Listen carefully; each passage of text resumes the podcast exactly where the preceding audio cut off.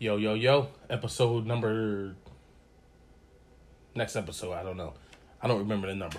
But I got another guest with me today. I got my guy Mike Harris from the Believe You Can podcast. He's my first repeat guest.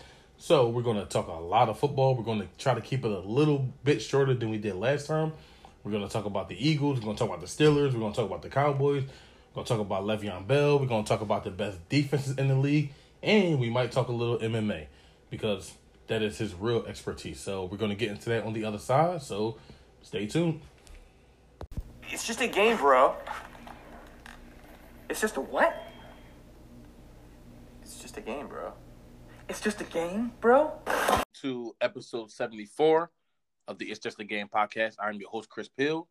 Today I have my first repeat guest. I got the same guy I got last week when he was we were talking Eagles Steelers. So our conversation was so good. A little long on the long side. So we're going to try to keep it to about an hour this time because we can, you know, how football fans are. We can get a little carried away when we're talking about our passion. So we're going to try to keep it a little bit shorter. But I brought it back for some good conversation. Welcome back, my host, Mike Harris. How you doing, man? Good. How are you today? I'm good, man. We got football. We got football on Sundays. We got two games on Mondays now. It, it's beautiful. So, right, right. so let's start off with your team, which I know it made you happy, but I really believed in the Cleveland Browns, and I think we talked about that last time you were on my show. But I really thought the Cleveland Browns were for real. But maybe I'm learning that they're still a middle tier team and they're not quite ready for those big opponents. You see, they lost to Baltimore and they've lost to you guys now. So maybe they're just good enough to beat the the mid tier teams, the lower level teams. But once they play the top teams, they're not quite at that level yet. And I think we learned that on, on Sunday. So uh yeah, I, I think I think it's a little bit of that, but I, I also think that um, what we touched on on the last episode a little bit was the matchups. It's the number one. It was the number one rushing offense versus the number two rushing defense, and like who were we going to see play better?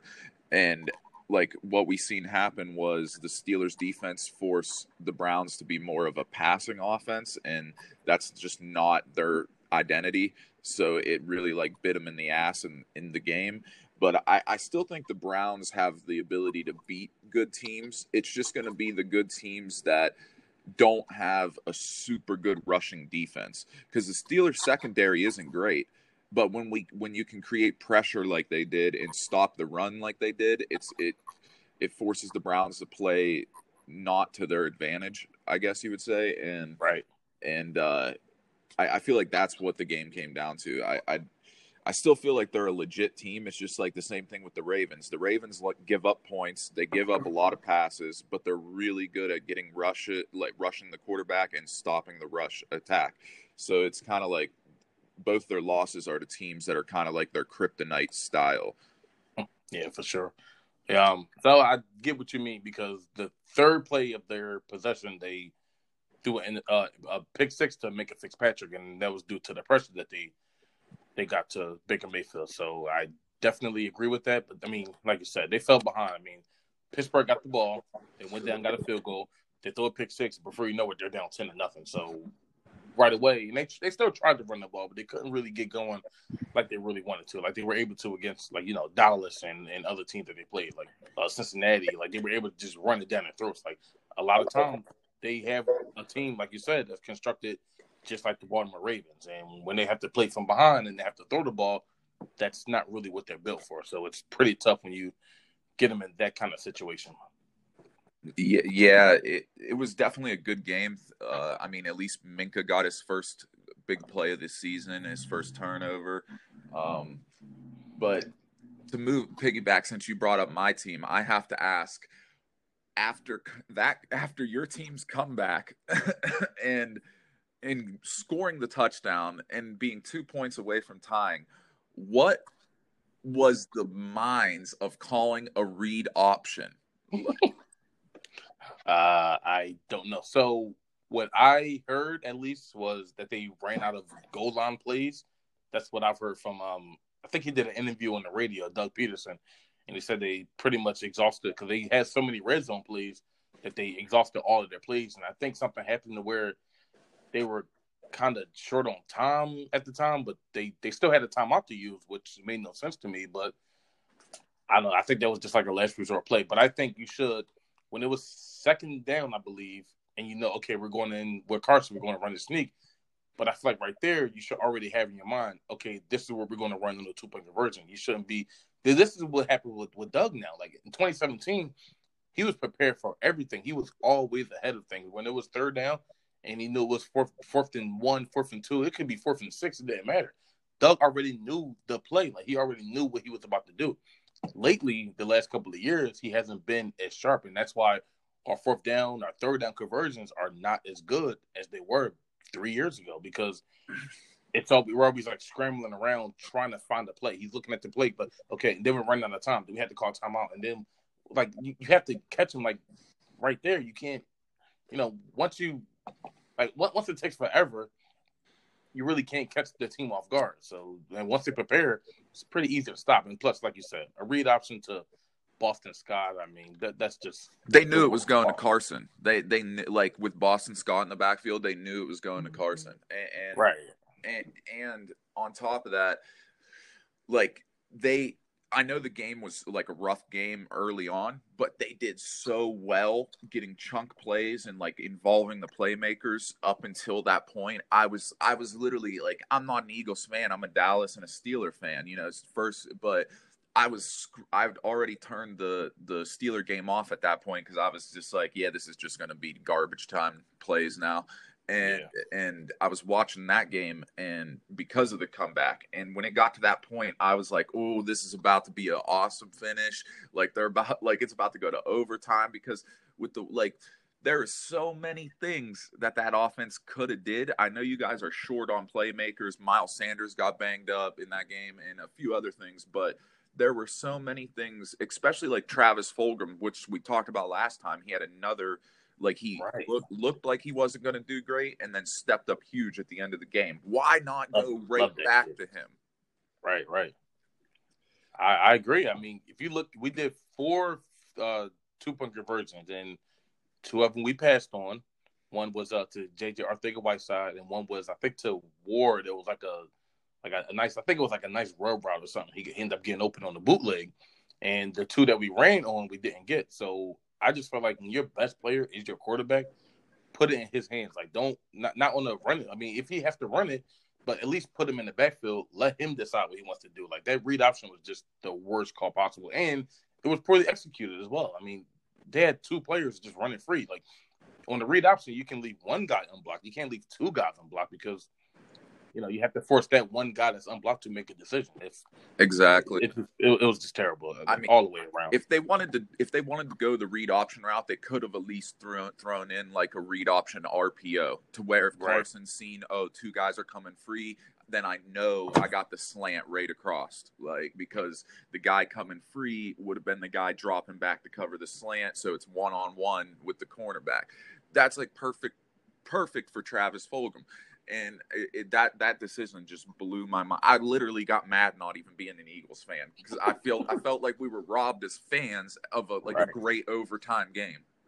Exactly. Like I would have. I mean, I know this is going to sound weird, but against Cincinnati, the tie was a terrible outcome. But I would have taken a tie against Baltimore. Like for real, like that would have been a win to me. Like, I, I, I agree. I think this if you guys would have tied against Baltimore, the storyline wouldn't have been about like the play calling for the two. It would have been like, oh, are the Eagles improving because they went from getting smashed by these teams to tying with Baltimore.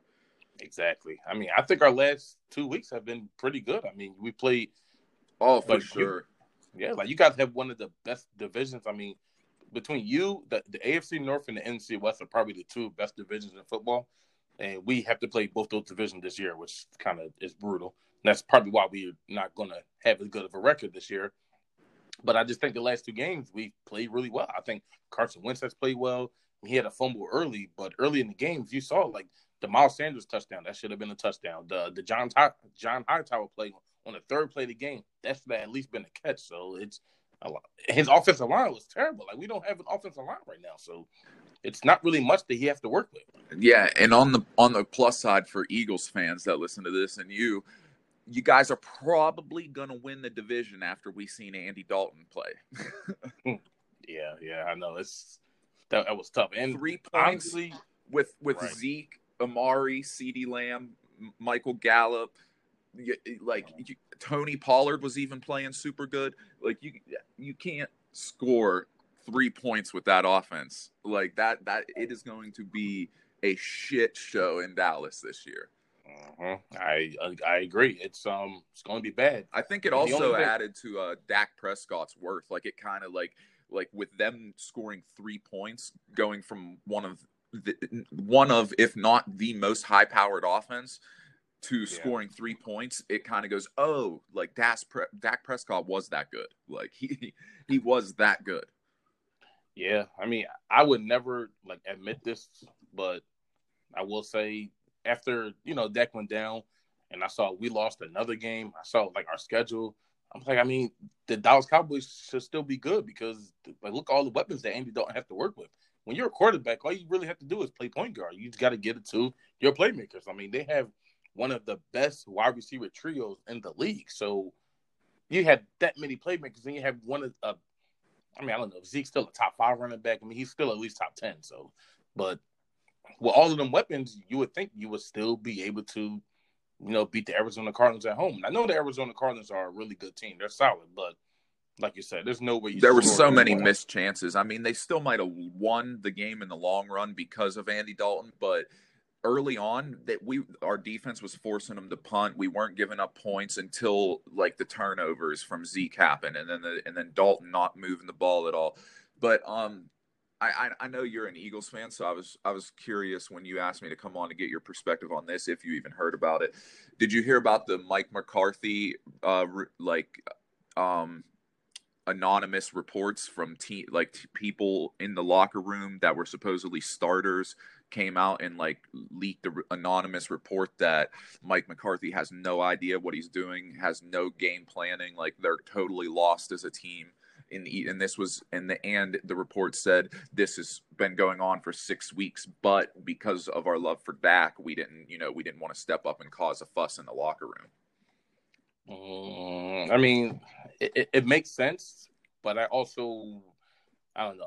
Anonymous reports to me really like make no difference because I mean that that could be anybody. That could be a guy that's just maybe he's disgruntled because he's not playing enough. So like you really don't know where this quote unquote anonymous source comes from. So I never really put in a lot of stock into anonymous like quotes or anything. It really means nothing to me, but it might be true. I mean, who knows? I mean, it's the reason Mike McCarthy is not with Green Bay anymore. So Yeah, I, I I think not to stick on the topic too long, but I think it's true. I think it's true only because the uh the one reporter that the reporter that released it, she like has when she usually does she's like obviously the Dallas reporter and when she Yeah. gets when she releases stuff it's always from like the starting roster on Dallas the other people that like get interviews and stuff like that are usually with other reporters like she's like the big time one. So it like there that's why a lot of the people in like analysts and shows and stuff are running with that narrative right now and talking about it. So i was just wanted your opinion on it. And i i personally think that to be honest i think that it's going to be someone like amari cooper that said that or like because he to, uh, he's great but he dipped on the Raiders or, or got traded by the Raiders, so he already be and they and and uh, the coach for the Raiders already said that like you know he was he's a great football player, but he his mental and all this and like that was some of the issues plus his contract, but like and, and then the fact that he came to Dallas like expecting to win a Super Bowl, he's probably not too happy with his position, and then the fact that he came into a Jason Garrett offense had tremendous success and then got switched to Mike McCarthy's offense and now they're doing horrible. I feel like he's the one player that would speak up in this instance because everyone else kind of they they they're either new on the team and they just they know like oh we're gonna suck or they like or they're out like you know like Amari like CeeDee Lamb's new Michael Gallup like he didn't have like a super good year like Amari Cooper did it with Jason Garrett Dak's out Zeke's having a terrible year uh like there there's so many instances like that I feel like if it were to be spoken up it would probably be like Amari Cooper or Zeke because they're just in this system they're so they're used so different that they're not as effective. Yeah, that, that I mean that would make sense though.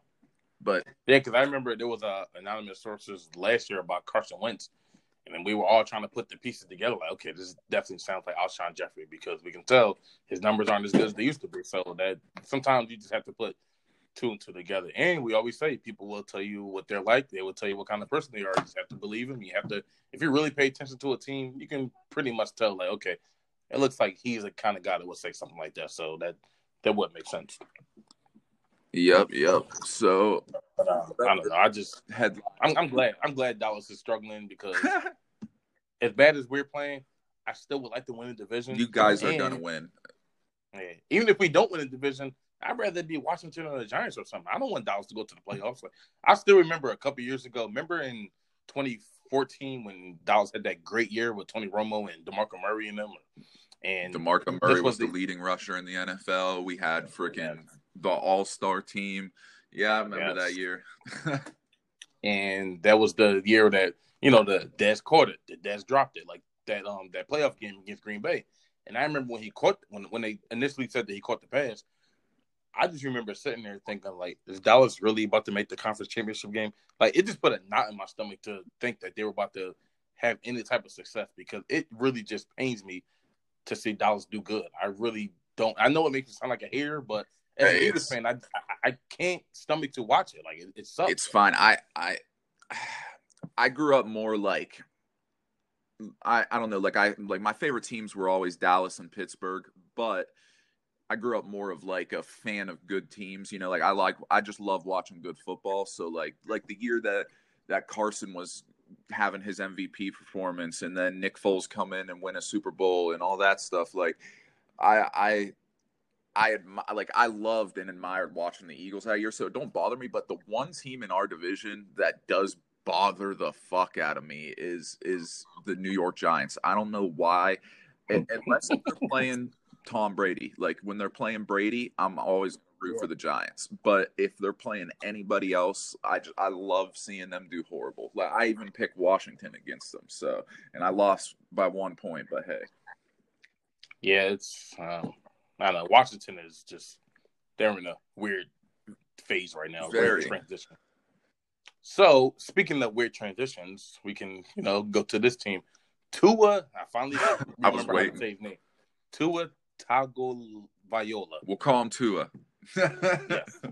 But the thing is, I didn't really want them to start him because I didn't want to learn how to pronounce this guy's name. So, but I finally was like, okay, I'm gonna look at it, I'm look at it, I'm look at it, and I'm really good with pronouncing people's names, but his name I just really always struggle with for some reason. So, but do you think it was the right decision to start Tua at this time? Absolutely not. Like you.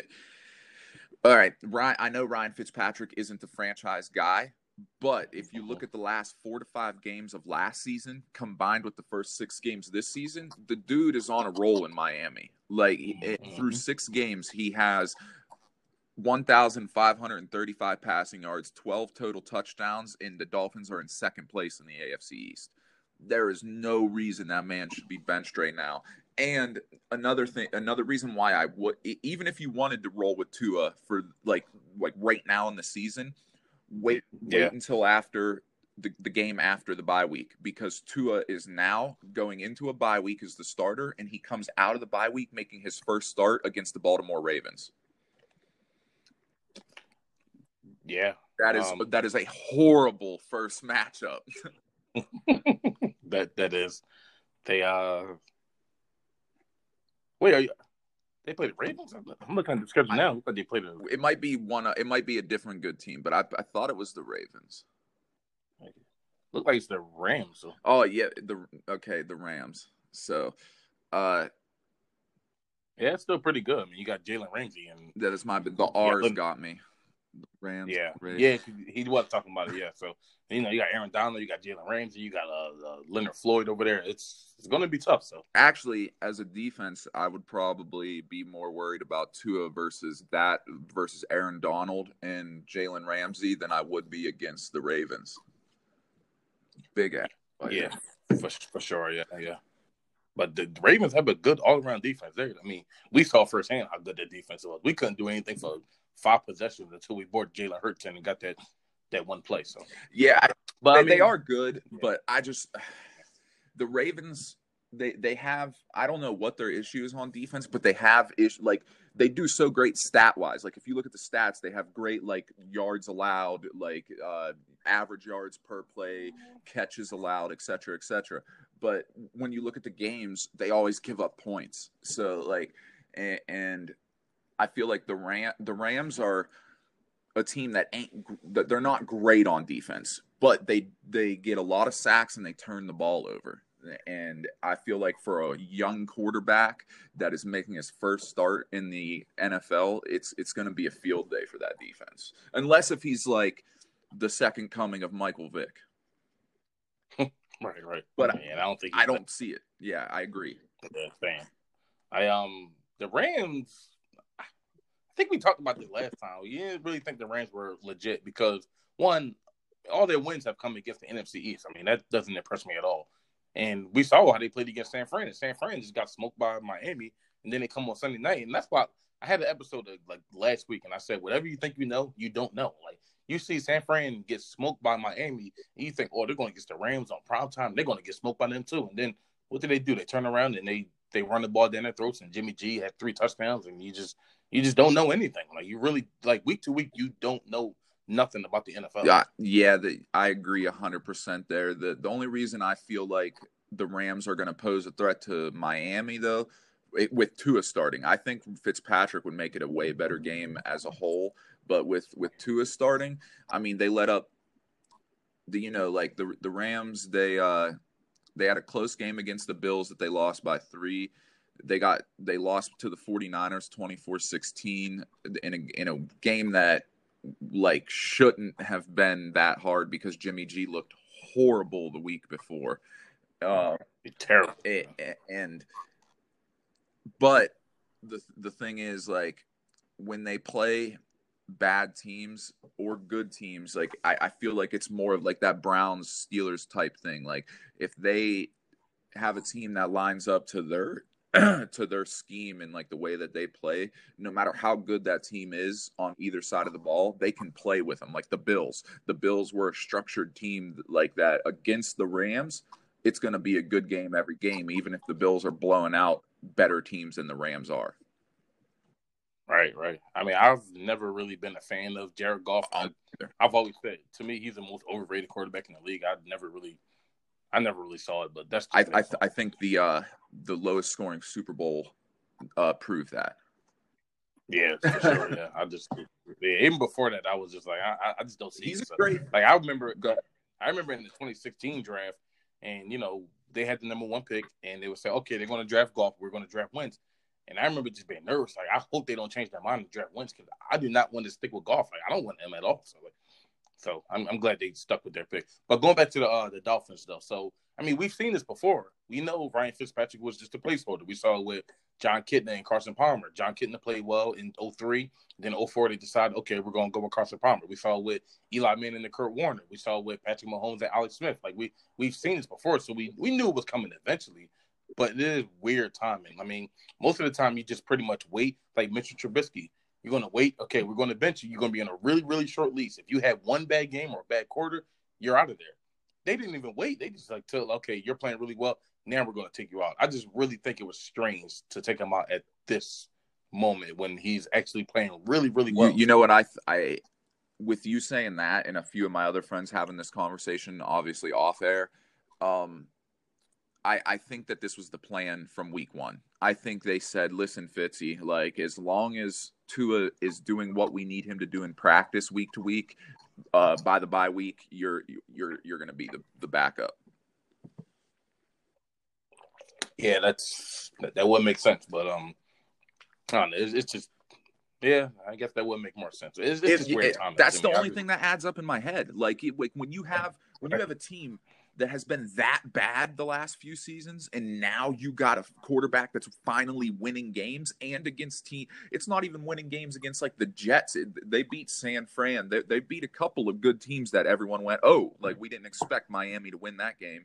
Like, and Right. and then you bench him like for a, for a guy that's never started. I could see if they signed like like Cam Newton and he didn't go to the Patriots or something, and then you're like, okay, well, we got to play Cam. But like for a guy that's never started in the NFL, it's it's just kind of mind blowing to me. So the only thing that adds up in my head, You can't fix the economy until you fix the COVID crisis. I laid out Sir, back in March So- exactly. I don't know what that was. Okay. Just okay. hear Donnie talking. Okay, um, Yeah, I don't know. I was looking, I was looking at the uh the Dolphins schedule and it just some ad came yeah, up. So yeah, whatever. but that's that's the only thing that I that I that adds up in my head to why this happened like this because with as good as he's playing, I don't think that any head coach, general manager, anything would bench that quarterback unless if they unless if Ryan Fitzpatrick was already in on it and already knew, okay, week seven, bye week, that's my last day. I got to ball out till then, so I get signed by a different team next year. yeah, for sure. I um, yeah, I, mean that would make the most sense. Maybe that's why I'm we've seen just- him doing so good too, because he it kind of it was that moment where he was like, "Oh, I got to show my worth before the bye week. It's not a long game. Uh-huh. Long. It's not the long game we're playing here. It's it's I get six games, and and I gotta I gotta win games.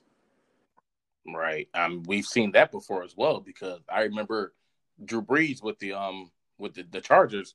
He was terrible for like three years, and then then they drafted Philip Rivers. As soon as they drafted Philip Rivers, Drew Brees decided, you know what, I'm going to be a good quarterback now. And then that made it hard for them to actually put Philip Rivers in because Drew Brees was playing so well. Then they just, you know, once he became a free agent, he got he injured his shoulder. They finally it was easy to make the decision at that point. But like you, like it's it's, it's tough though. Like you know, we've seen like Aaron Rodgers when they were already had um uh, Brett Favre. So like we've seen it before, and you can't really have like you need a good backup quarterback, but when you draft a guy in the first round, I mean that started pretty much conceded writing on the wall.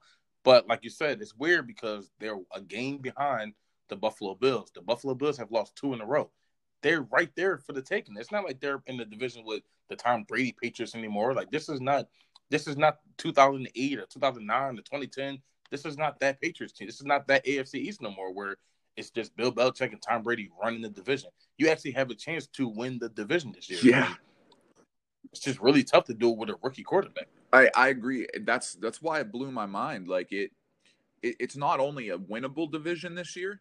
It's a division that, with the way the Bills are going, I honestly could have seen the Dol- with the way that they have been playing the last three weeks. If they kept that up, I feel like they could have like very well been the lead of the division in the next couple weeks because Buffalo just, I I I I know they played some tough teams, but even against the uh, Chiefs, other teams that weren't as good of a passing offense have been able to pass on the Chiefs. Like in they couldn't do anything on the Chiefs. So like to me, the last 3 weeks Buffalo's trending down, Miami's trending up and they're in second place. Why change what's working? Yeah. But to speak on Buffalo, it's weird because their last two games have been the strangest two game stretch ever because they got blown out by Tennessee. But if you actually watch the game, they were pretty much in that game the whole time until like the very end. But if you then if you watch the Chiefs game, it looks like a close score, but you could tell they were never really in that game. I mean, they they couldn't get in. They got a touchdown early. They got a field goal early, then they got a touchdown. Then after that, it was over. Like I mean, the Yeah. Chiefs pretty much just controlled that game the whole And not to time. speak, the touchdown was a bad throw. That was an amazing catch by Stefon Diggs. Yeah, like so, yeah. it, it, it's like to me. We talked about this last time I was on. It's all it, it. No matter how many good people you got around you, it comes down on the quarterback's shoulders. And is Josh Allen really that good, or were they playing teams that that fit the scheme of his offense? Like, were they playing teams that he didn't really have to worry about speed on defense. He could roll out and run if he needed to. He could dump off if he needed to. When now he's playing teams that like like the Kansas City Chiefs, not a great defense, but you know what they can do good? They can rush the quarterback decently good. They do have good speed on like their front seven and they swarm to the ball. Like they give up a lot of completions, they give up a lot of yards, but they don't they don't Yeah. give up a lot of run after catch. They they are very good at swarming to the ball. So if you're a team that takes dump offs and, and check downs the whole game, like like Allen tried to do in between the big chunk plays, they're gonna swarm Yeah.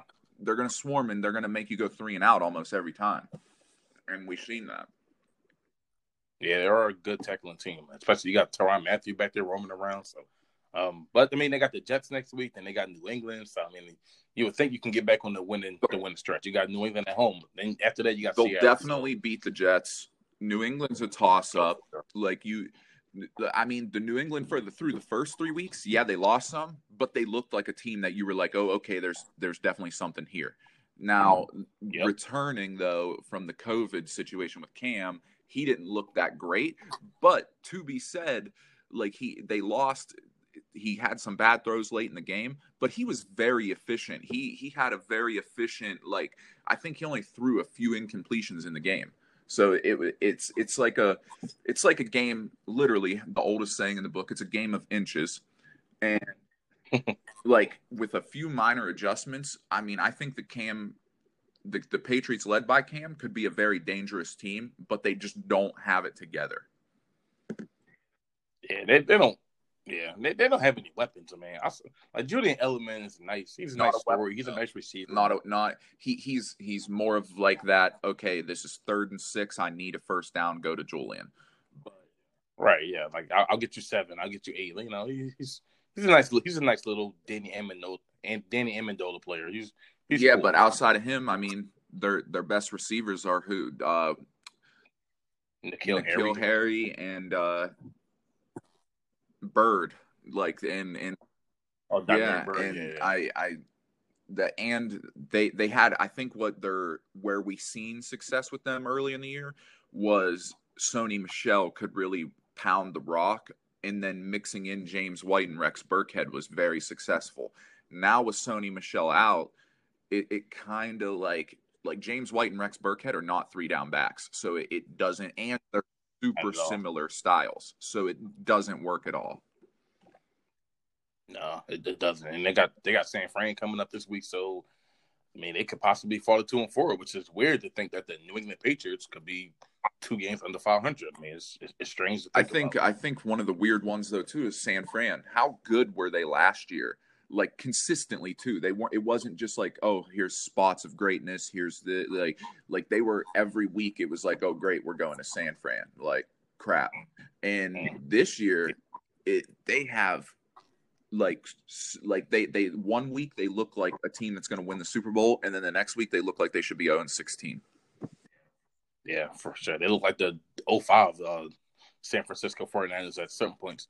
But um, yeah, because I had uh, my guy Gabe on. He's a 49ers fan, and he was saying last year they were like three plays away from being undefeated. I mean, like you look at the Falcons game, the Ravens game, and I forgot what their other loss was. I forgot what their third loss, whatever their third loss was. It was like really a close game as well. And you just think about it, like they really were like that close to being. You know, usually you have a bad game, but you know it's usually okay. We deserve that bad game. We like Green Bay got smoked last week, but that that game was never close. They were up ten to nothing at one point, and then after that pick six, it was just all downhill from there. So, um, but speaking of that, though, we have four defenses who are like historically great defenses that are actually playing really, really well right now.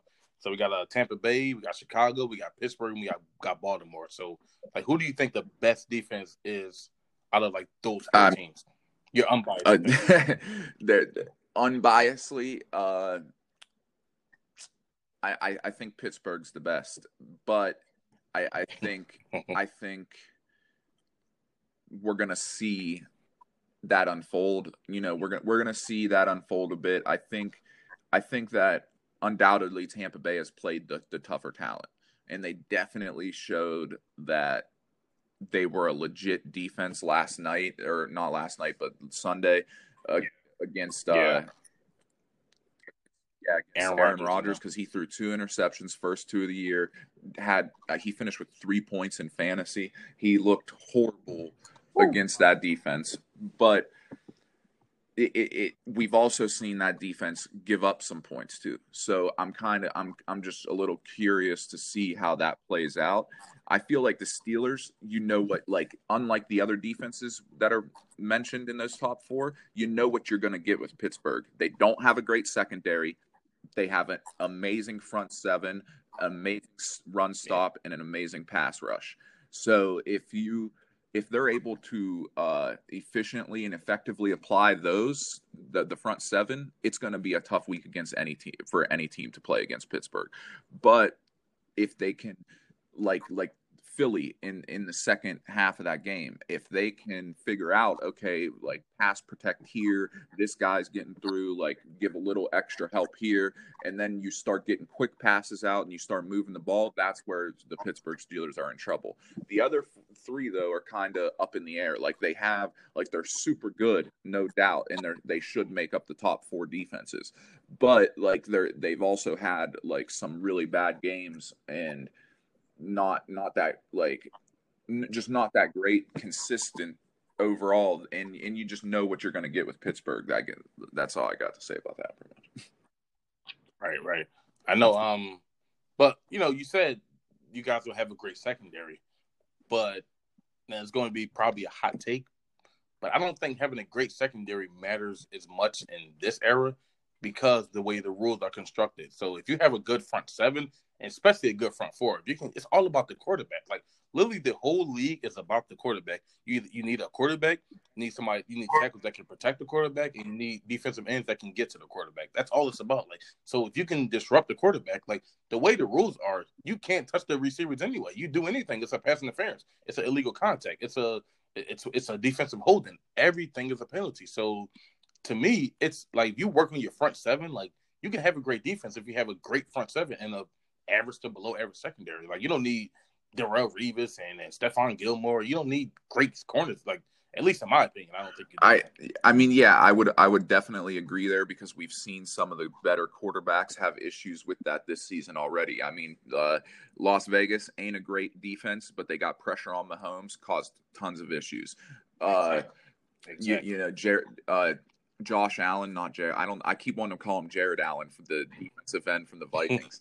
uh, Josh Allen. He, oh, yeah, I, was thinking of the center from the Nets. Too. Oh yeah, yep, yep. Uh, Jared Allen was number sixty nine. He was like a free pass rusher yeah, back yeah. in the day. But yeah, but yeah, he. I I think I agree with you, but at the same time, like I, I think the, a point that you made about the penalties there is comes into how good a defense is. If your front seven is super good, but you're you're constantly getting penalties from your secondary because of holding and stuff, then it's going to make your defense look so much worse. And I and I'm agreeing with you here. I'm just adding to your point. Uh, yeah, a, a good defense could be great with a good with a great front seven and a crappy secondary if they're disciplined secondary. If they're if they don't make the the stupid penalties and the stupid mistakes and they just play simple defense and let the front seven carry the load i agree there. Uh where i don't agree with pittsburgh though is i i, I think their their secondary is is bad enough that it's going to make a difference with playing against the elite teams. I, I, I think our front seven is great. I think losing Devin Bush is huge impact on our on our efficiency against like tight ends, especially. Uh, but when it comes down to teams that can protect the the, the pass rush, it's it's going to be trouble for that secondary. I mean, I know we got Joe Haden, Mike Hilton, Stevie Nelson, Minkah Fitzpatrick, and those names would make you think like on paper that secondary is going to be good. But the the issue is Stevie Nelson's a man quarterback, a cornerback. Uh, Joe Haden's a zone cornerback. Minkah Fitzpatrick's more of like he he was a cornerback that transitioned to safety, so he is more of a ball player than a roaming like okay like i cover this whole zone of the field he's more of like a lock in like okay like this play i'm gonna cover juju and if the ball goes to him i'm picking this ball like and, and like so i think that's a big issue we're seeing this year with the steelers defense because they're kind of making minkah and others take the roles that they're not used to. Like they're making Minkah instead of be like a lockdown guy, like okay, this side, this is mine. Eh, they're more like okay, you you kind of got to defend everything and watch for everything, and and that's why we're not seeing Minkah do as great. Yeah, that's that's true. It definitely does. The scheme does matter. I mean, you can. That's why a lot of teams they take these cornerbacks. You're like, okay, he's a cover three corner. Like we got Byron Maxwell thinking he was going to just be, you know, our lockdown corner. And Then we then we realize he's not that guy. I mean, he's a good corner. He's a good number two or probably number three corner, but he's not a great number one cornerback. And I mean, we saw even back in I can go back to 2011. At one point, we had Nnamdi Asomugha, Dominique Rodgers-Cromartie, and Asante Samuel all in the same secondary, and our defense was terrible. Like, and going into the year, you would think, oh, we're gonna lock down everybody. We're gonna give up 20 passing yards a game. Like, we're gonna give up any, nothing. So it just sometimes it, it just doesn't matter how good your secondary is on paper because if they don't fit the scheme, it just schemes matter. matter so much, especially at that high of a level. You see it every game. Like I, as a fan, when I'm watching every team, I see one to two guys every game where I'm just like they're so out of place and they're so good, but they're so misused. And and it's it's it's a it's upsetting to see, but more so like it's like it's like just let the guy like look at Minkah when he got when he traded and got and came into Pittsburgh last season. Eh, they he didn't have time to learn the scheme and the system, so they were kind of just like you do what you do. Like you, we we're happy to have your contribution to the team. Now this year they're kind of like, okay, it's your second year. You got to know the playbook. You got to know the scheme. You can't just like roam around and play how you want to play. Now he's not doing great Right, right. it, it, it's it's alarming to me because nothing's going to change throughout the season with that. You you know, we might see a game or two that's good from Minkah here and there. We might see a game or two like Yeah. la- like uh S- Sunday. I keep wanting to say last night because I'm so used to doing these on Monday, but uh, um, right, right. you, you might see a game or two good from the secondary that shut down like a Baker Mayfield passing offense. But other than that, you're not going to see like consistency from that team or from my team. Especially like that's why I, I like I'm not trying to bash on my team, but at the same time, I'm not like like Bleacher Report put them at first in the power rankings. I'm sorry, but I would put the Chiefs over them, even though they have a loss. I would put the Tennessee Titans over them, and I would put the Seattle Seahawks over them in the power rankings. Steelers should be fourth, and like, like Yeah. I, I just don't, I don't know why people are getting so high on the Steelers, and I don't like that anyway. The years that we win the Super Bowl is the years that we barely make the wild card, and everyone thinks that we suck. So, Right, right. Yeah, Um, I'm actually glad you brought up the Chiefs because I know, you know, after their loss against the Raiders and everyone's oh, what's wrong with the Chiefs? What's wrong with them? They're not playing as well this year. But I'm looking at them like they they still look good to me. I, I still would definitely pick them as the Super Bowl favorite. And I don't know if everyone just expects every team to go undefeated, but that's what it I don't I don't understand. Like most teams, you know, even if a, a good season is still going, you know, 13 and 3, 12 and 4, so you're going to have a couple of losses. So I think maybe it was just the fact that they lost to the Raiders at home. So everyone was hitting the panic button, but like like you said, I still look at the Chiefs. I still see a good tackling team. I still see and it just signed Le'Veon Bell.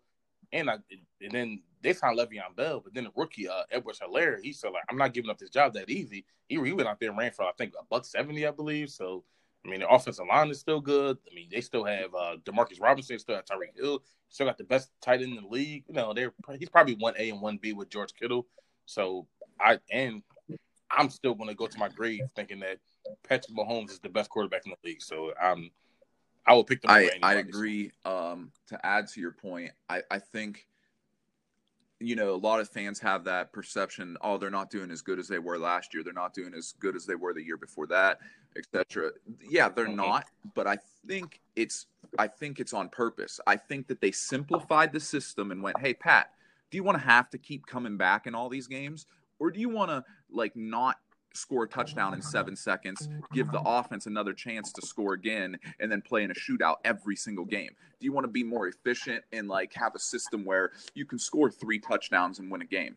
Like, and, and that's what we're starting to see Right. from the Chiefs. We're, we're not, we don't have to like, like even winning the Super Bowl last year, they weren't that great defense. Like as a team, as Patrick Mahomes, he was like in the offense weapons, they were great. As a team, I mean, they, look how many points that they gave up and how they fell behind against the Titans, against Houston, again in, in the Super Bowl. Like they they fell behind against most teams last year, and then Pat Mahomes had to go into a shootout and win the game for him. This year, Exactly. they kind of reversed that, and they they're taking the load off Patrick Mahomes, and they're going, "You can still be great, but let's just win football games and not have to have shootouts and stressful games every week."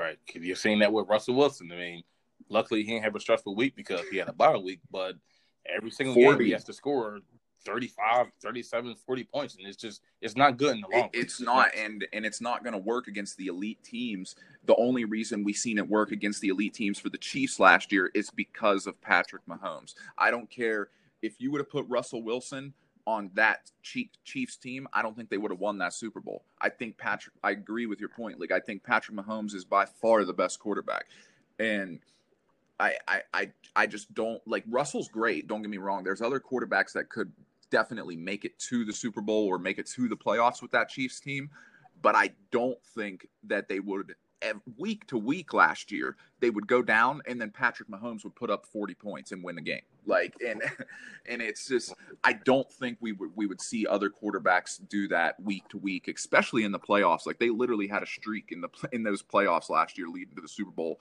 of being down in every single game.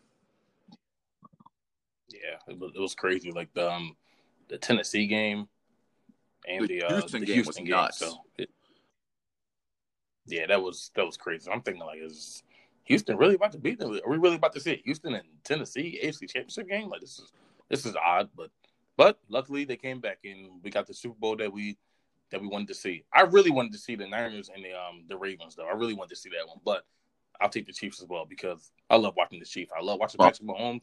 I love watching Tyreek Hill run. It's like And now adding really, Le'Veon really Bell to that fun offense, like it's literally fun to watch them Right. play. Like it, it brings back the joy of like being a kid, like 12, 13 years old, and being like, like at awe watching a team play because you don't understand the game too much. But now understanding the game, Mhm. there isn't that many teams that put me at awe when I watch. You know, like I'm like, oh well, that happened because that there was a breakdown in the secondary or this or this and blah blah blah. Yeah. But the Chiefs are like, it doesn't matter who they go against. Really, they're going to do great things and put me it, like and freeze me in my position to watch that game. Right. Like you said, sometimes you can watch a play and sometimes you watch plays and you think like, wow, that was a great throw. Like my favorite thing to do is look at plays and it's like a good defensive play. You think, wow, that cornerback was in perfect position. It was just a better throw. Like uh Philip Rivers had a touchdown. It was the one the the Pascal. I think it was like a 30 yard or something like that. And he was running like a, a like a, a deep crossing route. And instead of like he put it on his back shoulder but it was a great throw. And you know, looking at the naked eye, you would think, oh, that was a bad throw. But if you look at where the safety was at, if he would have threw ahead of him, it would have been an incomplete pass or it would have been maybe an interception. But he put it on his back shoulder. Pascal was aware enough to, you know, make the adjustment, turn around, and still make the catch. And the cornerback was in great position. Sometimes the offense just make a, a really great play. That, that's yeah, to see, I agree. It goes both ways too. I, I to bring up uh some. I don't know if you watched the Pat McAfee football show on YouTube, but they have they have Aaron Rodgers No. Tuesday. Every Tuesday, win or lose, Aaron Rodgers comes on the show and does like a little interview and like talks for 30, 40 minutes. And um, it a thought he was way more of a douche than he actually is. He that it, it actually gives in. It, it gives a good like perspective and look into the way into the human he is outside of football. But that's not the point. B, he did it after after playing terrible against Tampa Bay this past week, and uh, he, I mean, he was like he going off of what you said about like it's if Philip didn't throw the ball perfectly, it would have been picked, and it was in the perfect position, even though it looked like a bad throw. Both like his Right. his first interception, he broke it down on the Pat McAfee show, and he and you know he explained it like from the release to the actual defensive back picking the ball off, and he explained like like when I let go of the ball, I knew that that that the safety was breaking down and I knew that the corner was breaking in from the outside. So I knew that I had about a foot of space to fit it into Davante Adams. And and he said as soon as I Yeah. released the ball, in my head I went, Oh, that's gonna be a foot to the left too far. And it's just like it, it, it kind of goes off what you say. Like it, it, it's like I love to watch those plays that where you see like it's literally a game of inches and like if if he would have thrown like he usually does or would have been on target that wouldn't have been a pick and then who knows how that game goes from there or Philip Rivers like if he wouldn't have thrown that ball like you said perfectly to Pascal it would have been a pick or uh they could have swatted it and then they went three and out, or and then that game could have went totally different. And those Yeah. are the plays like that or that that what that's what makes it as a fan like rewarding to watch, especially like a hardcore fan, not just like a a fan that doesn't really know about football. Right, right. You know, them fans that just, you know, they watch the Super Bowl every year, but that's pretty much it. So, and they might like, they might say, "Oh, I, I like this team," but they can name a quarterback on the team, and that's pretty You, much you know it. how many people I talk to on a daily basis that say they're football fans, and, and but they're just football fans. They're not fanatics. That that's the difference there. Like like Right, right. I've played football. I cover football. I live football. Like I could tell you, like starters on every roster. You know, like and maybe not every one of them this year because it's been a little sketchy with injuries and and ops and opting out Yeah. and stuff like that. But li- li- like last year, like me and my dad have this running theme every year. We we at the beginning week one we pick like the top five starters for each team of who we think will still be on the team by the end of the year, and then we pick the top five people that we think will be injured or, or released by the end of the year. and like I, I'm I've done pretty well at like un, like knowing everyone on every roster, and it's just like it becomes it becomes boring when talking to people that are just like, yeah, I like the Steelers, and I'm like, yeah, like who'd they play in the last Super Bowl they lost? Like, I don't know. Like, so it's just kind of it's two different levels of being a fan. It really is. Like people make fun of me all the time, especially my lady. She always makes fun of me because I remember dates by what was happening in the sports world. Like I can say, okay, I know we was living here in 2015 because the Eagles they started the season against the Falcons and I was at work that day. So like it's like little things like that where I can say, okay, I know I was in ninth grade. Yes. Because it was the 02 season because they're about to like it's just stuff like that. I really just I really remember just like that's how I remember things. Like this pandemic and stuff like I guess that's how I'm going to remember things. But with no sports around, I didn't have, I didn't know what date it was. I didn't know what, what month it was. It just, I'm like, I'm, what, what day is it again? I don't know. Is it May? Right. I'm the same way, know. So, except with uh, MMA and UFC. Like I cover both sports. I interview, I interview fighters Oh, and stuff for uh, the UFC and MMA, and I've gotten quite a few like pretty like wealthy names. So, but uh, yeah. yeah, I'm the same way. Like I'll, I'll be like, you know, they'll be like, oh, like, do you remember that day in uh, electronics in 11th grade, bro, when you got in that fight or whatever? And I'll be like, I'll be like, oh, like, and this is a true story though, but I'm like, "Ma- uh, like, my, I- was talking to my buddy Gabe about this the other day, and he. He, he was the one that was there when I got into this fight at, at the Votech, uh, the vocational center, and and uh, he was like, "Do you remember that day?" And I was like, "Man, let's like I got to really think about this." And then I was like, "Oh, I was like, no, I do remember that day because it was a Monday, and the Saturday right before that was when Cain Velasquez beat Brock Lesnar for the heavyweight title. Like that, like that. That's how my brain. Works. Yeah. I can definitely dig that. That's, um, yeah, that's some good memory right there. And that's, that's how we have to Yeah, remember it- things. it's hard. It's hard not to when when your entire life is sports. Like it, it's really hard not to. I mean, even before covering sports or being a super fan, it was like like oh you like oh I remember that year because I played football in the seventh grade, or I remember that year because that was the game that I broke my arm in, and then you know like et cetera, et cetera. And it's always been like that. Yeah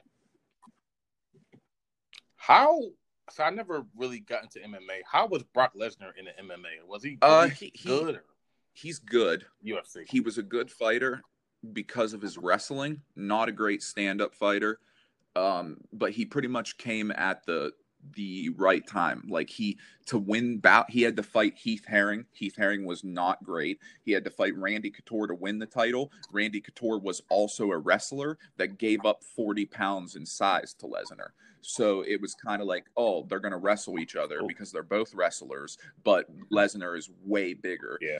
and like Lesnar had some insane co- like uh college wrestling record of like a hundred wins and five losses.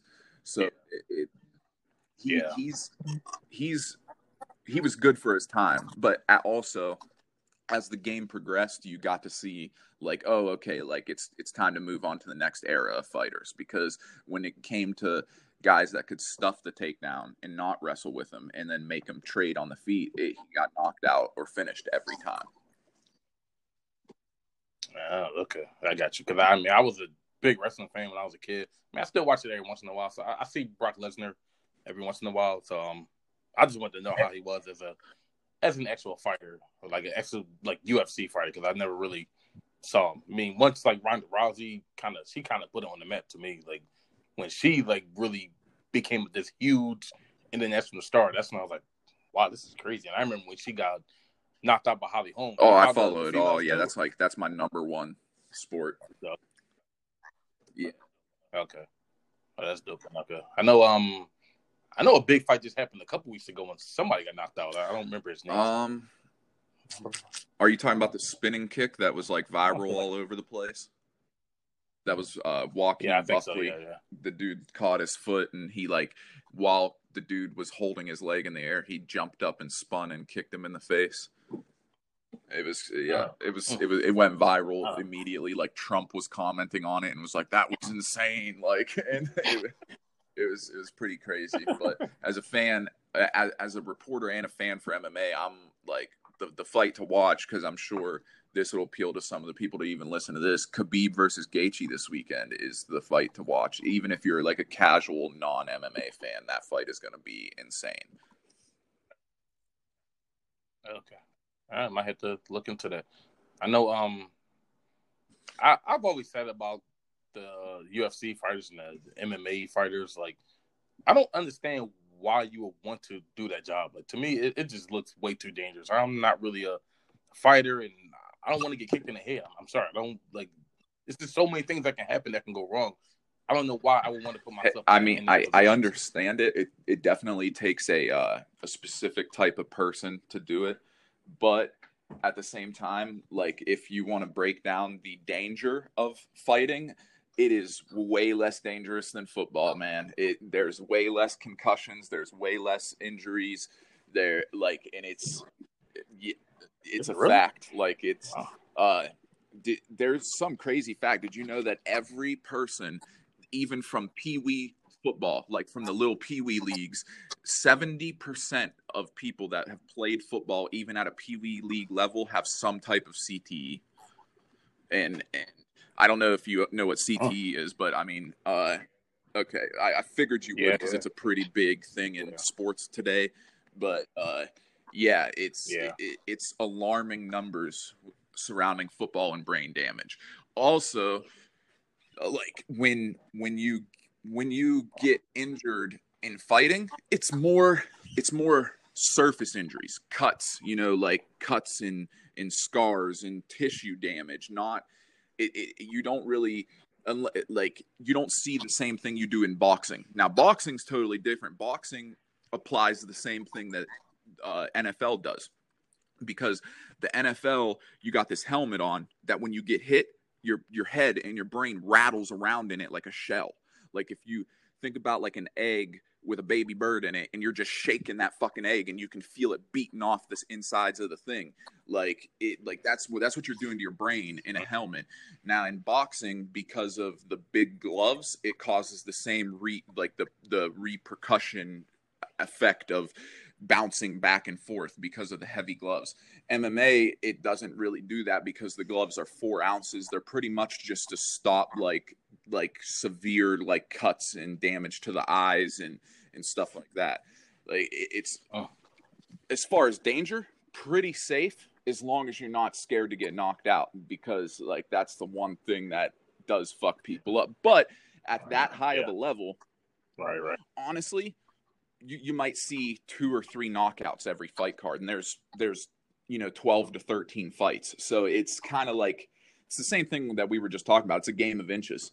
Like if you get hit on the chin two inches to the right, you're not going to go to sleep. If you get hit on the chin two inches to the left, you're going to go to sleep. So it's it's the same thing pretty much. It's definitely facts wise not as dangerous. No one's ever died fighting in MMA like compared to boxing or NFL. Uh, it, it, it I I mean you you're not a big fan, so it's hard for me to dive into it with like out being like super descriptive, and I know we're we don't got that much time, so I'm gonna just leave it at that. I got you. I just wanted to get into the mind of why anybody would like want to do it because, like I said, you know, I watched wrestling as a kid, and you know, wrestling is scripted, so they got ways to not 100%. get injured. So I just feel like, Yeah. and that's entertaining. I I fought So, too. But MMA is it's not it's not it's not that MMA. MMA is just I'm gonna punch you in the head as hard as I can. I'm gonna knee you. I'm gonna do what I want. It, it just looks dangerous to me. Hundred percent dangerous, me. but it's but as far as health Yeah. wise, not the most dangerous sport there is amongst the the major sports, and I mean, as Right. far as you your question about why anybody would want to do it, like mental wise, like and like what would make them want to do it, it's about it's about the love for competition, but also it's like a primal thing. Like I don't know if like the, I fought and I know this feeling, so I don't know if anyone or you will understand this, but there's something about it that like just gets gets me flowing, gets my blood flowing, gets me up in the morning when I know like even though I know I got food in the fridge, but I, I apply that to the fight game and I and I'm like, okay, if it was me and this guy in the middle of the woods back in 1700 and whoever whoever wins gets the bone. Like they that's who gets the food. That that's that that shit I, I got goosebumps right now saying that. Like and and it's like it, yeah. that's what gets me the love for it because you get to see like okay like if there wasn't a ref here i would choke you until you couldn't breathe no more and then i get and then i win. Like and then i'm the better human. I'm the i'm the one that's gonna run the village. I'm the one that's gonna eat eat today not you. Like and, and i think that's just what it is to me. And then the competitive side too, too. It's so technical. Like you you got like you know like a like foot movement head movement. Like if you just throw a jab out without moving your head it, it leaves you open for so many things. If you just dip your head to the left three inches and then throw a jab it creates like so many patterns in another guy's head that is like okay now i gotta know that he's gonna dip his head there so i gotta throw there. And then you don't dip your head there next time. Like and then they're Right, right. fucked. And it's just it's like it's a game of chess when you're fighting someone if they're good.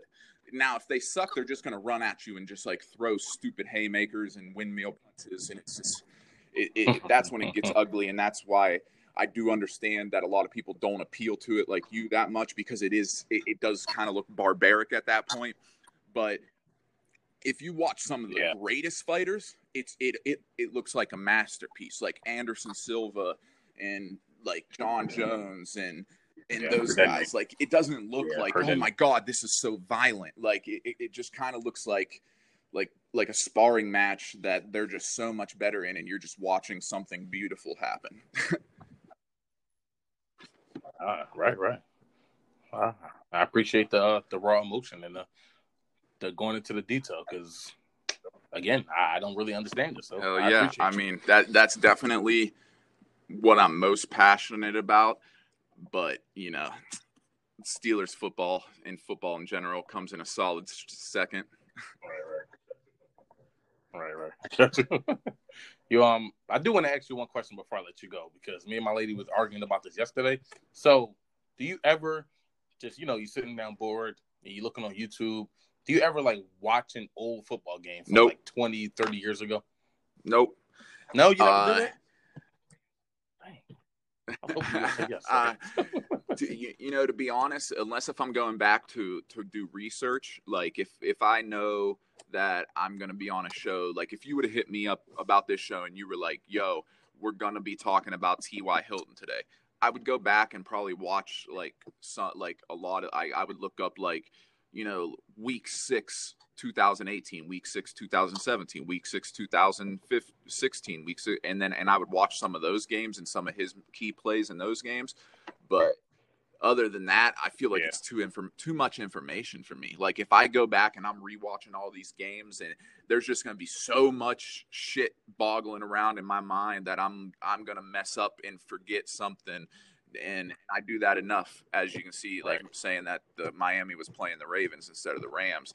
simple R, like the a oh, simple Yeah. word starting with the letter R, made me think of a totally different team.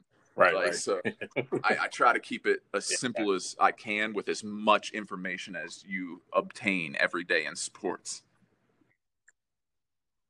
Yeah, for sure. It's um, it is a lot. I um, I know you have the Sunday ticket. Can you rewatch yeah, the yeah, you from like the past week? you you can pretty much watch whatever you want. Um, also, it, helps. Like I, I usually I don't usually use Sunday Ticket to wa- rewatch games. I I use them to watch the live games, and then pretty much after the week's done, uh, they're all on YouTube, like from beginning to end anyway, and you don't have to worry about commercials and stuff. So I just use YouTube. Yeah, true. I um, so I had I have Game Pass. I had to pay hundred dollars for Game Pass, and like as soon as the game was over, the full game is on there. I usually just watch the condensed version where it shows you every single play. It takes like forty minutes to get through. Man, I don't watch like a lot of times, like you said. Sometimes if it's games like the um, trying to think of a game from last week that didn't really matter as much, like Washington and the Giants. I'll I'll watch the little nine minute video on YouTube. But if it's like a good game like Tennessee and Houston, I watch the condensed version where I want to see every single play or you know the Eagles game. I usually rewatch that game, but that's what I usually do on Game Pass because like I work on Sunday, so like, Uh. I'm not home during the games to like sit and watch TV during the game. So like my best bet is to I'll you know what I'll catch up on it later. Like I can watch any game I want when I go home. And the best thing about it, it goes all the way back to 2009, and I'm a historian, so like if I wanted to go back and say like. I want to rewatch the Eagles game when they came back against the Giants in 2010. I want to watch that miracle in the Meadowlands. Yeah. I can go back to 2010. I can go to week 15, and I can Now rewatch the whole game and relive that Oh, again. uh, yeah, But uh, sorry, sorry. I just Yeah. want before you go on, I want to add. I want to let you know what you're doing there is exactly how sports TV production is run. They they make a list. At, you know how you see highlights on ESPN and a guy like, okay, this week the Texans at Colts like DeAndre Hopkins threw for 349 yards, and then you'll see like like the highlights playing as the guy is talking through it.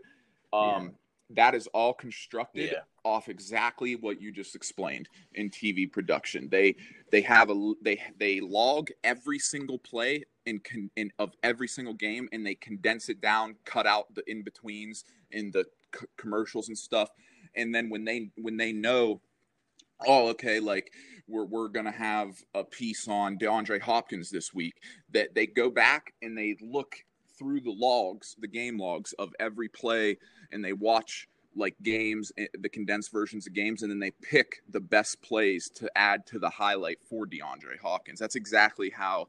Like so, you're definitely doing something that's super effective and efficient for what you're doing with the podcast and stuff. Like it's it's literally how TV production is run. Like that's my degree. I'm in for sports TV and media. So in college, and I'm learning about all this right now, and it's like it just like kind of like you know I just wanted to give you kudos on that because you don't even know about sports TV production, and you're doing it exactly how they do it. So I figured I would like let you know you're definitely on the right path there. Oh, cool. Thank you. Thank you. I um, well, because yesterday I was watching a game from 2000. It was the it was the Eagles playing the Cowboys. Because every once in a while, I just have to watch a game when the Eagles beat the Cowboys because it makes me feel better. So, and you know, my lady was making fun of me. It's like, you anybody else does this? And I'm thinking like, this video has 308 views. I'm not the only one watching it. Like 300 other people are watching this game. So, I really thought like if you said you you did watch it, I was gonna let her hear this part and play it for her. But since you said no, I'm not gonna let her hear that. okay. Uh, yeah. Yeah. I mean, there, like I said, the information side to it, like, is just so much that it's way easier to see a game log, and instead of watch 40 minutes of each play, you just like a game log, just to give you a quick, brief explanation of it, is literally just it says first and 10 on the Colts eight yard line, Indianapolis ball, and then the next box will say. Andrew Yeah. Luck throws eight yards to Nyheim Hines for a first down, ball on the 44 or 42 of Houston now. And then the next box is the outcome, like uh, Texans still up 14 7. And then you just, you read through those Yep. and, and it gives you all the information you need. And then if you know, if you see, oh, Yeah. Colts 80 yard touchdown, and you know it's a big play, or like T.Y. Hilton injured on the play, and then you can go and grab and you pull up that condensed game version, go exactly to the time slot that you read about T.Y. Hilton getting injured, and then you go directly to that one play where he got injured and you pull it for your show. Like, and like that, that, that's when when you're working on multiple sports and covering every team and shit, like I I, I couldn't watch all Yeah. of the uh, games like that, like condensed and go back and what like I it, logging games really gives me a lot of help and other people that do this are like way it, it, it condenses a lot of what you got to do a lot of the time consuming things Yeah, it is. It is. Uh, it's tough though, and it's like really time consuming. Like if I didn't have a child, I probably could just sit and watch football all day, but it's it's a little tougher. But um, it's funny what you said about Andrew Luck because I remember before. This is what it is like about a lot of information. And when the pandemic hit, I really wasn't paying attention to any sports, and I wasn't watching ESPN because there was nothing to talk about. So I like I forgot a lot of stuff. I had to a lot of stuff about football. I really had to like remind myself about and. I remember when the season was about to start, and I'm looking at the coach. I'm thinking, "Oh, Andrew Luck, like Andrew Luck." But then it literally hit me. I'm like, "Oh yeah, he retired a couple years ago." Like I totally forgot. Like for like uh, entire like ten minutes that Andrew Luck had. Like right when the season was about to start, he was just like, "Nah, I'm out of here." Like too many injuries. Like I'm done. So and that's one of them guys. Like um him. Uh, I think Luke Kuechly had a lot of injuries. Uh, Rob Gronkowski. We can go back to Barry Sanders. Like a lot of football players, they retire like way early so they can, you know, reserve some of that 100% Their head um.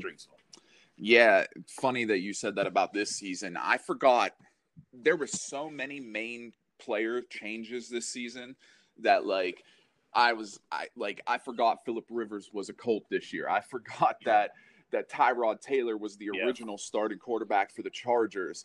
I like like so many of those Right. that I was like when it started I was like, "Oh, I'm going to really have to pay attention this season." Like Mhm.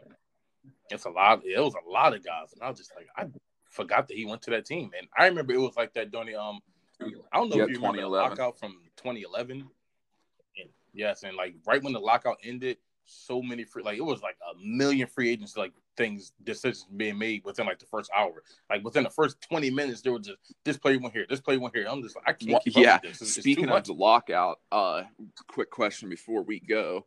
Um, a lot of the analysts on ESPN and stuff are predicting a really, really heavy free agency right before the trade deadline, or like or trading. They're, they're expecting a lot of activity based off of the activity on the trade before the trade deadline in the 2011 season, right after the lockout.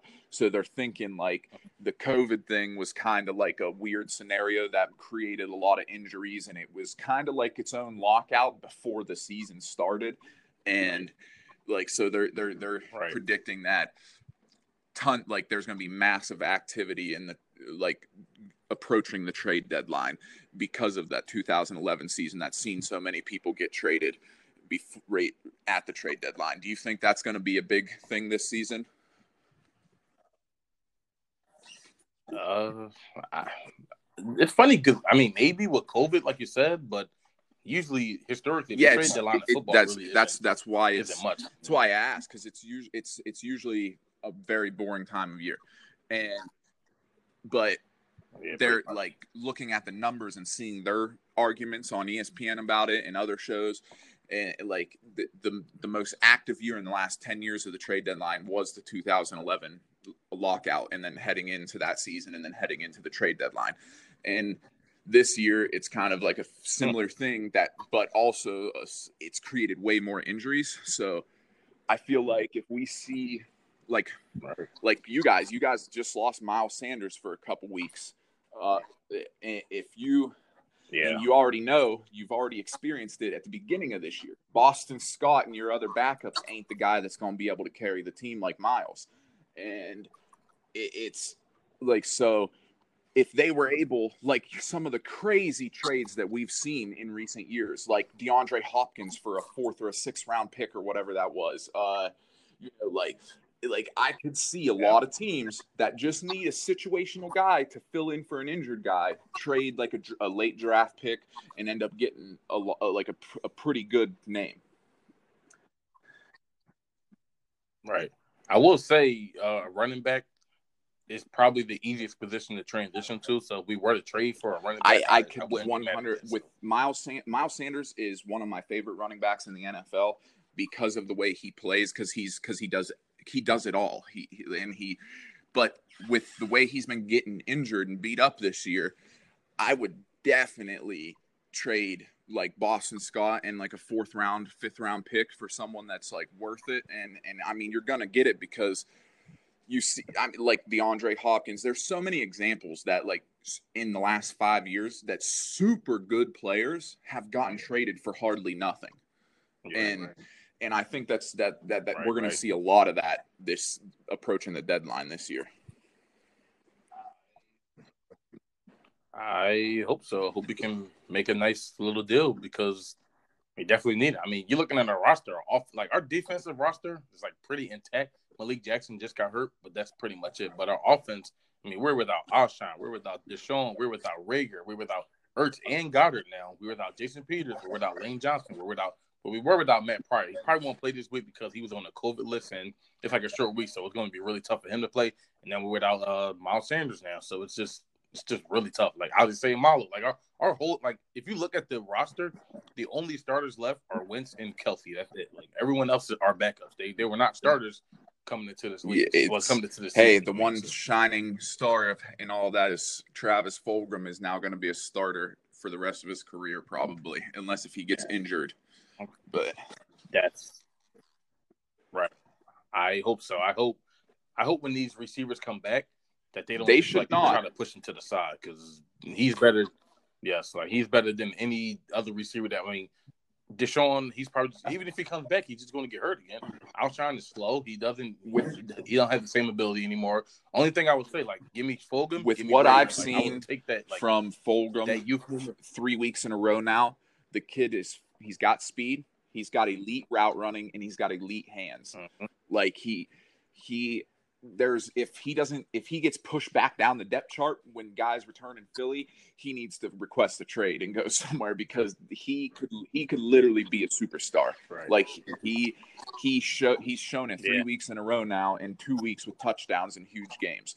And and and, right. and not to mention not to bag on your team a little, but it's all he's also not having the greatest Carson Wentz throw him the football. He's he's he's the one that's getting wide open for Wentz to make easy throws. He, you know, it's not like it's, it's not like in yep. years past where like oh like Alshon Jeffery would go up for a jump ball and Wentz would put it in the perfect position to where like the no matter what the defense wasn't going to be able to get. No, it's Travis Fulgham leaving the defense in the dust and getting wide open for Wentz. So I think like the the worth and the value that Fulgham brings to that team is I think we're going to just see it grow exponentially throughout the year. Yeah, for sure. I know um yeah, about to say. Don't you hate when that happens? Nice. I, I've done it like yeah. I've done it like three times during this podcast, but I just keep rambling because like I'm like can't keep can't create dead space, can't right, create right. dead space. Like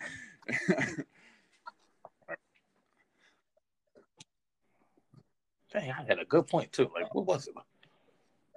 Oh, that's what it was. Okay. So right before the half, they, they threw a Hail Mary, like right before halftime, and he was like this close to catching that ball too. Like it like it was in his hands. He had it in his grasp, but then like once he hit the ground, it kind of fell out. But I'm just thinking if he would have made that catch as well, I mean, give this man the greatest receiver of all time with e- in Eagles history right now. Like Mike Quick, Calvin Williams, like uh, Harold Carmichael, T.O. Like like just give him like this man's the goat. Like this is my favorite player right now. I can't wait. I can't wait to buy his jersey. I, I, am buy his jersey. I I'm not an Eagles fan, but I would agree. There's a few players throughout the NFL that you, you're just you're super high on and you love to watch right now, and he is definitely 100 percent one of them. Right. Like the other one I got the the only other guy that I'm like super Chase Claypool. He's been going off week to week, and and uh, I'm curious to see how Le'Veon Bell does after having a crappy 2020 start with the Jets. But that that's you, you can't really blame it on him. There's that's one thing I did want to bring up before we go. The amount of players that have been absolutely horrible under Adam Gase and then go uh-huh. somewhere else or or Adam Gase left the Dolphins did amazing after they didn't weren't under Adam Gase. So I, I don't think it's a Le'Veon Bell issue. I think it's a, I think it's an Adam Gase issue. I mean, It's there's not. you can look at DeVante Parker when he was in his rookie year with Gase. Freaking everyone called him a bust because they didn't know how to use him. Um, Ryan Tannehill had one of the worst seasons ever as a quarterback on Miami with Gase. Now two back-to-back seasons in a different Yeah. scheme, and he's playing amazing football. Um, there, I mean, the names go on and on and on. I'm just kind of like Sam Darnold. You know, like there's so many players that are going to be that have already or are currently being totally wasted by Adam Gase. It's almost like that Bill O'Brien with Deshaun Watt. Like, like I know that they went to the playoffs and I know that they had good games and they had good seasons, but with the team that Deshaun had around him with Yeah. DeAndre and Will and and uh, when they had uh, a few good healthy running backs that were supposed to be good but then ended up not being great and like they they should have done way better for DeAndre or D, or for Deshaun than they than they ended up doing until Bill got fired. I feel like it's the same thing with Adam Gase. If you're a if you're on a Bill O'Brien team or an Adam Gase team, you, you can just bet that your career is going to be wasted. Right. Yeah, I saw somebody call um Le'Veon Bell like a, a bust and say he's washed up, and I think like, have you watched? Like, don't look, just look at the numbers and just say, oh, he's washed up. You gotta watch these games. He don't. He doesn't have anybody blocking for him. Like, he, there's there's no way he can. I deal with it being a offense. No Pittsburgh way. fan and living in the city of Pittsburgh, bro. Every day, people, yeah, glad we don't got him no more. He's garbage, and I'm like, I'm like, like just to let you guys know, Bell, if he would come back to Pittsburgh, he would be doing better than James Conner. Just saying. Like, and that's oh, coming from For a sure, diehard yeah. Pittsburgh fan that actually gets paid to cover the Pittsburgh Steelers, not just a fan. Like, and like he he would do he now Right. James Conner has through six games he's had three games of a hundred yards plus and a touchdown. But I, I think with Bell, he would be doing way better. And it, it just blows my mind that people are calling him washed up after he sat out one year with Pittsburgh and did amazing the season before that. Had an actually decent year last year with the Jets. Like it wasn't horrible because I had him in fantasy, so I know like he he, he now he didn't run for 100 yards a game, but he was involved in the passing game heavy, the check down game, and he he actually put up some decent numbers fantasy wise. So it wasn't wasn't an all around bad year. That's why they kept Right. him on. That's why they didn't get rid of him in the offseason. Now this year, it's just I mean, his last game with the Jets before he was released, he had he had, he finished with like 77 yards and that was be and I and everyone was calling him trash and I'm like anybody that can run for 77 yards on 15 touches behind that line is not trash. Like like I was gonna say like I'm pretty sure his last game he did pretty good. I mean, I don't think he I don't think he ever got hundred yards. Yeah, it- well, rushing yards, but it, there's no way. Like I said, there's no way now he he's in the perfect place because even offense. if he doesn't get as many touches, it's going to maximize the the uh, effectiveness of when he gets the ball. Yeah, no, Andy Reid, he is a good play caller. He's a good play I think designer. So he's gonna the way he's gonna use both of them. I those think we're running backs. see a lot of be- it's gonna Le'Veon Bell lining up in the slot. I, I think I I Yeah, yeah, for Yep, sure. Yeah, I think, he's a I think great, he's going great to look at the way that the Steelers used him for two or three seasons or however long that was, and and he's smart enough to go. Oh, okay, I was in Philly those years. Okay, he, okay, like I I know what to do here. Like and and like he, you know, it, it's. I know Philly versus Pittsburgh ain't a big rivalry, but it's big enough that like I I I've heard enough about it from people that cover Philly, that cover Pittsburgh, that are you know like that I've interviewed, and like it's definitely a thing. When Philly does something good, Pittsburgh is like, oh, okay, like like we we got to make sure we add that into our playbook, like, and, and it's it's definitely Yeah. I, I feel like Bell will do super well with Andy Reid, but I think that he's not going to run the ball as much. That's the other thing because uh, Edwards Helaire, I, that's right, right? I, I know last time I was on here, I kept saying Helaire Edwards. yeah, you're right. Uh, Yeah, Edwards Helaire yeah. is he's an ex- he's a good pass catcher, but he's an exceptional runner of the football. Bell is the opposite. Great rusher, but exceptional at pass catching. So it's like it, it, I feel like that's going to be like the, the the key there. They're never going to know like with Bell in the slot and Clyde Edwards Helaire in the backfield. Who's it going to go to? Is it going to be an RPO to Bell, or is it going to be an RPO and they hand it off? Like it's it's going to be it's going to add a whole new dynamic to Patrick Mahomes' offense.